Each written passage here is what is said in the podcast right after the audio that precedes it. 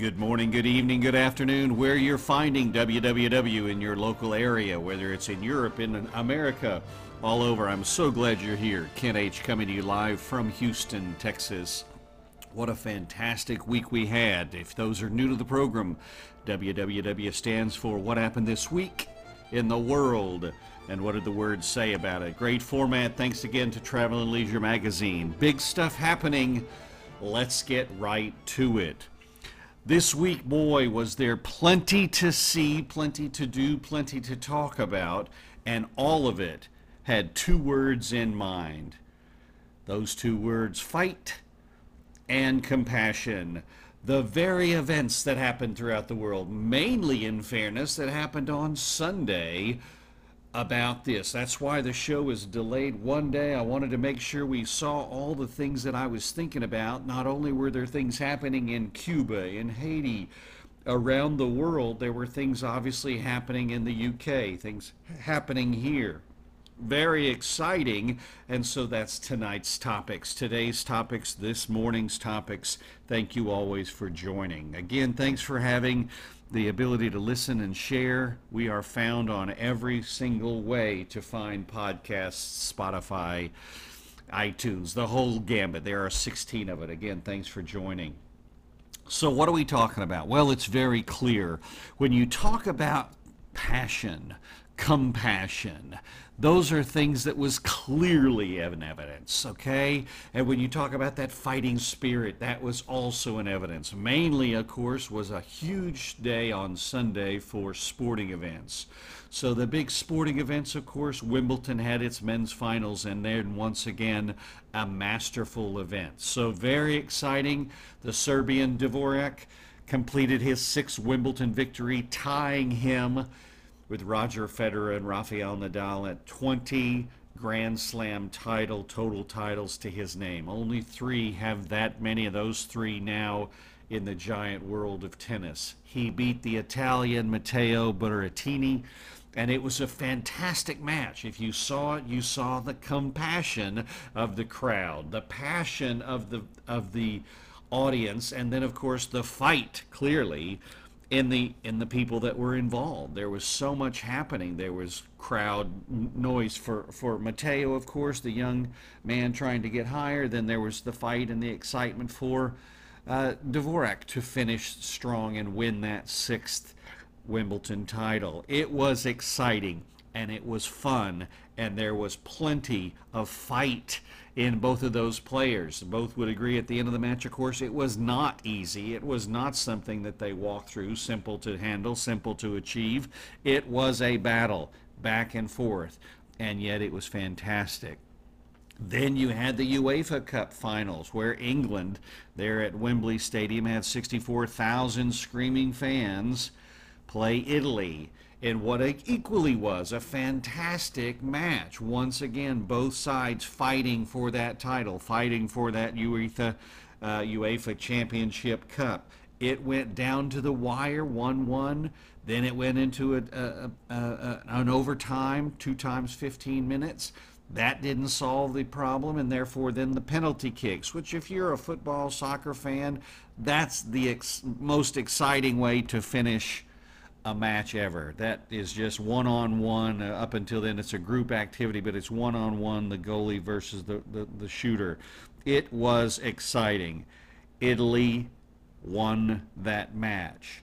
So there was plenty of compassion and passion in that 64,000 plus. Those around, those in Italy, those all over the world. I was watching it here in Houston with some Dutch friends. We were screaming and yelling. It was a lot of fun there was some excitement happening. Then, of course, if you're a baseball fan, there was plenty of passion and compassion in the New York Yankees coming into town and taking on the Houston Astros. And those three games were exciting. Friday night, I happened to be there and watch that game. Unfortunately, the Astros lost that Friday night game. They also lost the Saturday night game and plenty of passion and rivalry. Those two teams are not friends. Those two teams, in fact, Gerrit Cole on Saturday night pitched for the New York Yankees, and he used to be an Astro. So, a lot of tension, a lot of compassion and passion and fight in both of those. And then it finished up on Sunday. The Astros hoping to get one game of the three. And by golly, all the way as again like the soccer shootout of a football match. The baseball, if you get down to the ninth inning, bases loaded, people on base, tie score, it is exciting. And sure enough, the Astros were losing seven to four. Jose Altuve got up, our little small midget man, but boy, does he know how to play the game. And he hit the ball over the fence, scoring all three of those runs and tying with his own walk across the plate eight to seven. It was scream fest. It was exciting, and again, very, very passionate, compassion, and the fight in those two teams added again. There was some drama in Haiti as the Haitian president was assassinated last week. That, of course, talks about an entirely different kind of passion, and the passion to change, the passion to do harm the Haitian government, of course, has reached out to the Biden administration and asked for help, and Biden is a, is sending a team down to try to get into that civil war and figure out how we can help, if at all. But there's certainly compassion and passion going on down there. Then you go to the other side, and you've got the fight and the passion going on in Cuba, as that country's people are had enough, and they've got enough of the, the communist rule just 90 miles south of Key West in Florida. So you've got this passion of the people, the fighting spirit to change the way the government is running, changing the way you're living your life, changing the way it's happening. Those things are undeniable. Those passions are undeniable. And sure enough, that's exciting to watch. It's exciting to see.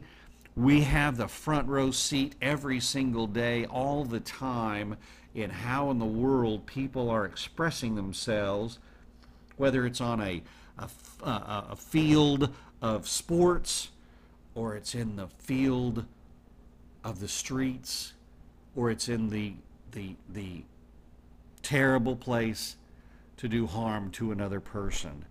Then we have the Olympics, of course, just two weeks away. On the 23rd, the Olympics will be held in Tokyo, Japan. And those countries, again, are going to go in a sporting event, but there is plenty of passion in the Olympics. And again, I've had the pleasure of being there at an Olympics game, and those are undeniable passions and fighting spirit, of course. Those athletes didn't train every day, go every way, practice, practice, practice all these hours to go and just show up. They want to win. They want to win strong. They want to win the gold. They want to show the world that their country has got a gold medal. And so it's exciting across the board. Compassion, passion, and fighting spirit. Those things are clearly a part of our lives. Now, again, you're hearing a lot of sports references, but I want to make sure we're clear those feelings, those passions that you're experiencing are clearly things you deal with every day. Maybe you have passion for work. Maybe you have passion for your family, your children, your kids. You all know about my passion for my horse. There is no doubt a passion that you have, and if you have it, you can appreciate it and you know what I'm speaking about. And so, how do we deal with it? Is there a good way to a bad way? Is it always, if I say the word fight, does that mean it's negative? Is fighting always negative? Does fight have to be negative? When you talk about a spiritual fight, a, a, a physical fight, an emotional fight, a fight on the field, a pitch or the field, a, a spirit of, of feistiness. Is that negative? Is it bad? how do we determine how we can kind of use that energy, use that feeling, use those emotions in a positive way or in an encouraging way to others, to yourself, to the mirror, to your God, to whoever. You want to always, of course, be encouraging. You want to always have that spirit going in the right direction.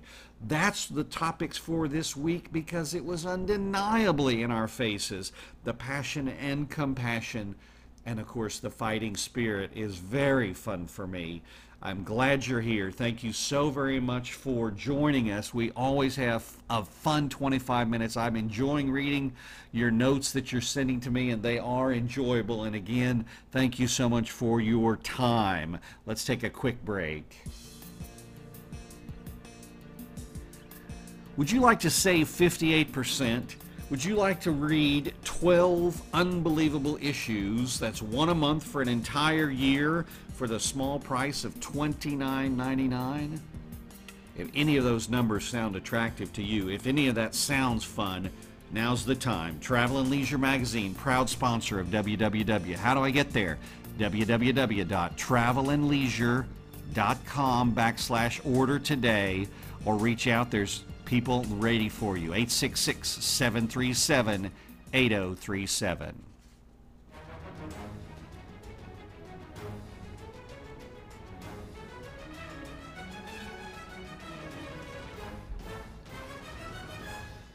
Woo! We're here. Let's turn the page. Let's turn the page and use those words. Let's turn the page and get into it. Because as you and I both know, it's exciting to talk about the things we really deal with every day and the things we're watching and the things we're appropriate and things we're around and we're a part of and things, all that stuff is important. How do we deal with it? Does the Word give us any assistance in these matters? Does the Word give us any kind of direction? Does the Word give us any help or hopes to get it right? And you know my answer, as always yes, yes, yes, yes, yes, yes, yes. So I love the analytics. You guys know that I love those analytics, so let's discuss it. If we were to talk about compassion or passion, passionate, compassionate, that word is in the word 116 times I counted, and so you are able to find that word in some form or fashion. What does it mean? Well, the word itself, of course, suffering with another. If I'm going to have compassion for something, for someone, I need to suffer with them. Spiritually, physically, emotionally, whatever that is, we're going to be with them in those feelings. We're going to have those feelings, understand those feelings, share those feelings, get those feelings. And sure enough, we, we had those 116 times, both Old and New Testaments. The compassion is talked, of course, about with God. God, of course, has a compassion, there's no doubt about it. From the old to every morning, He has a, has a passion for you. There's a great passion and compassion that he has. There's a kindled passion that he has. So those are certainly an, an, an, emotion that he is familiar with. God is aware of that. How does he express it? Well, he expresses it fully. Expresses its sovereignty. He has a sovereignty about him, of course. He has an unfailingness about him. And my favorite, he has a willingness. No doubt in Luke tells us he has a willingness to be compassionate. Not surprising, Dr. Luke would tell us the willingness part. From one medical mind to a God, there is compassion in that medicine. There is compassion when you have those understandings. Obviously, Christ has compassion, and there's no doubt that we know Christ has a compassion towards us. He died for us. You cannot go through that and not claim there's compassion there. The suffering of another. He took those sins on our shoulders for that reason. So we'll spend eternity with our Father. So that compassion is clearly evident.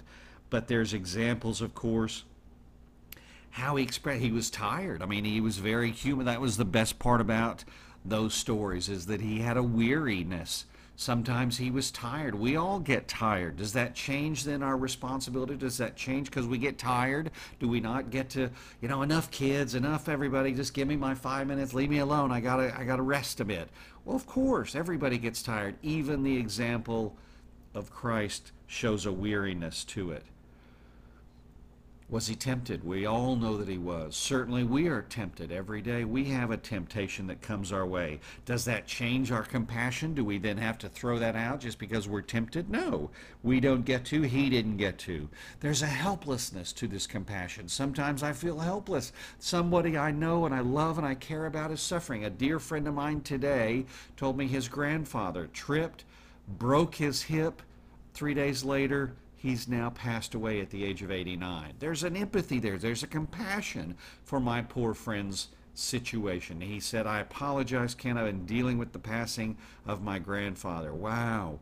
I mean, gosh, there's a power there that you want to say, I, I feel very sympathetic, empathetic. I have compassion for my dear friend, but I'm also powerless, helpless in what I could do for him during this sorrow times. There's no ignorance. We can't claim ignorance. Christ was not able, and nor was he going to give that to us. So he gives a clear example. You're not going to be ignorant. You need to know. You are to be willing to suffer with others. Do not continue to claim that's not my fault. You know, I don't know what they're doing. I didn't do it. That's not me. Don't do it. So you can't have that ignorance. There's a sorrowfulness. There's a multitude of it. So there are so many examples of that compassion. David, of course, had example. God towards Israel had compassion. Obviously, there was there. And then that first one I mentioned, Christ towards the sinners. An unbelievable compassion towards us in taking our burden on the cross. That's a big part of it. As Christians, we have a compassionate spirit. We have obviously a duty as well.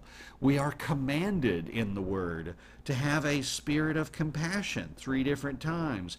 We are to express to others a spirit of compassion, understanding, a spirit of sorrowfulness, a spirit of, I don't want you to be hurting. I want you to know I'm here for you. I want to be available to your to your pains, your ideologies, your sufferings. I don't want you to go it alone. Those things are our responsibilities, and we need to express those compassions to others.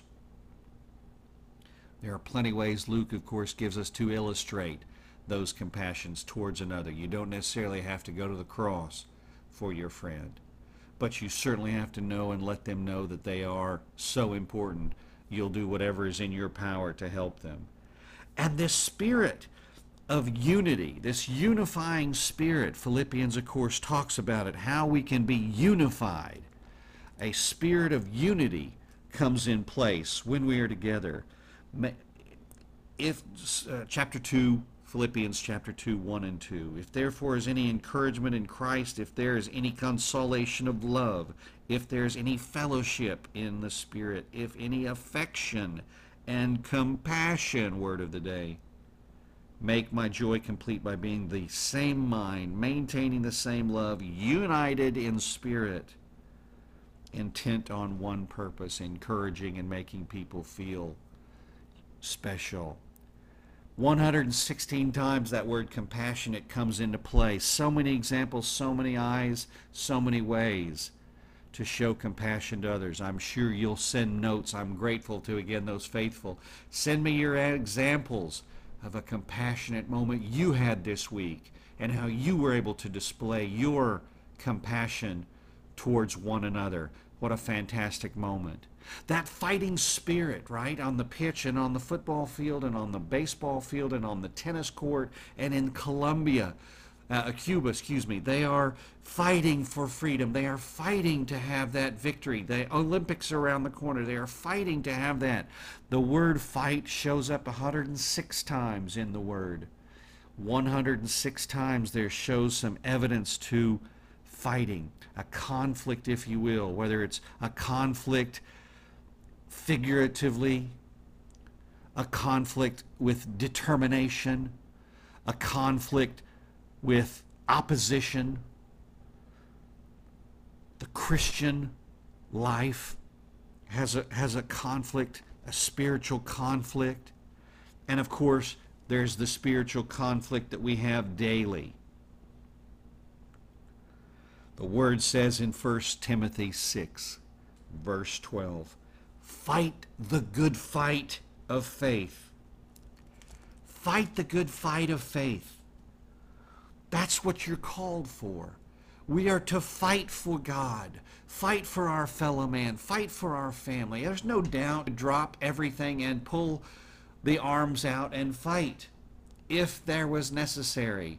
Nobody's going to walk into your home and try to cause your family harm without you fighting. Nobody's going to try to get to my horse midnight and cause him harm without me fighting. So we understand that absolute conflict of protection, that desire to protect those we love.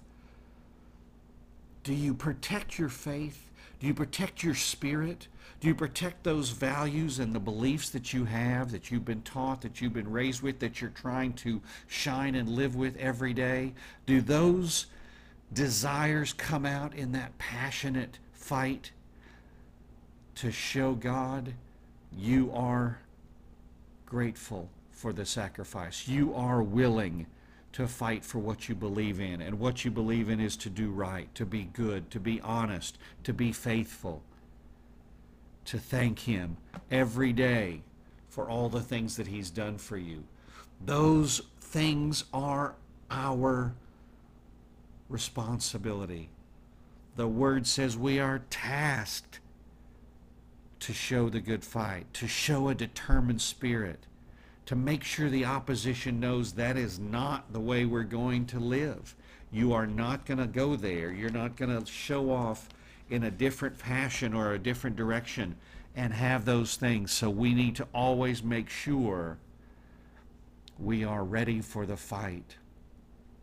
When it comes to, you know, David, and we talk about this the armor, the breastplate of righteousness, the helmet of salvation, those things are ours to use. When was the last time you pulled out your Bible? Really and truly. When was the last time you looked up a scripture? When was the last time you knelt by the bed and prayed?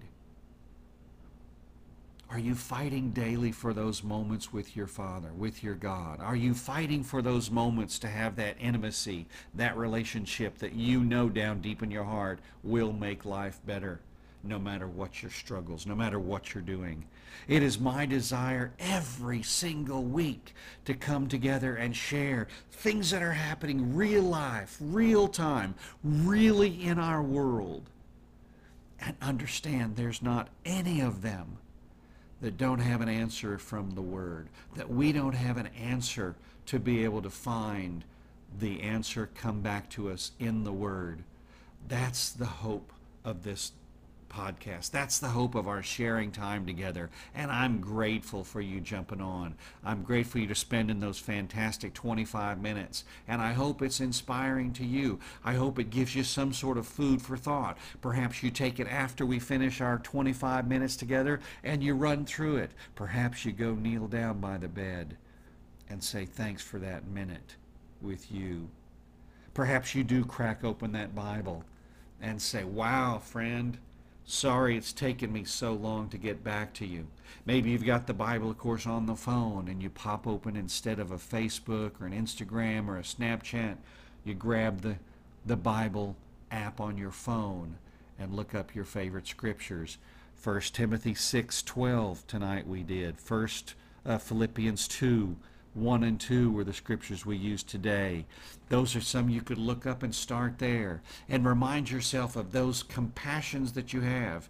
And again, are you compassionate about anything, about anyone, about anything that's happening in your life? Are you able to show a little bit of fight to make sure everything and everybody in your world knows you're going to help them if you can?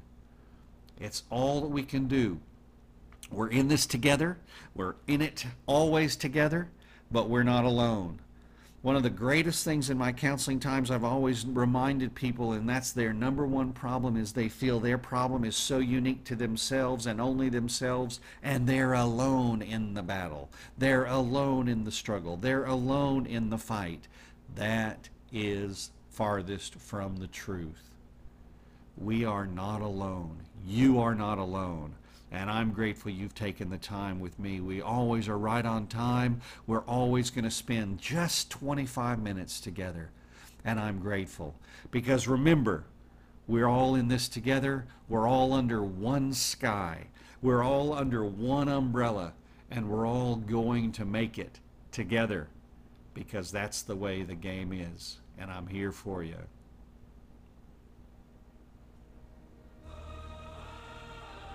Have a great rest of your week.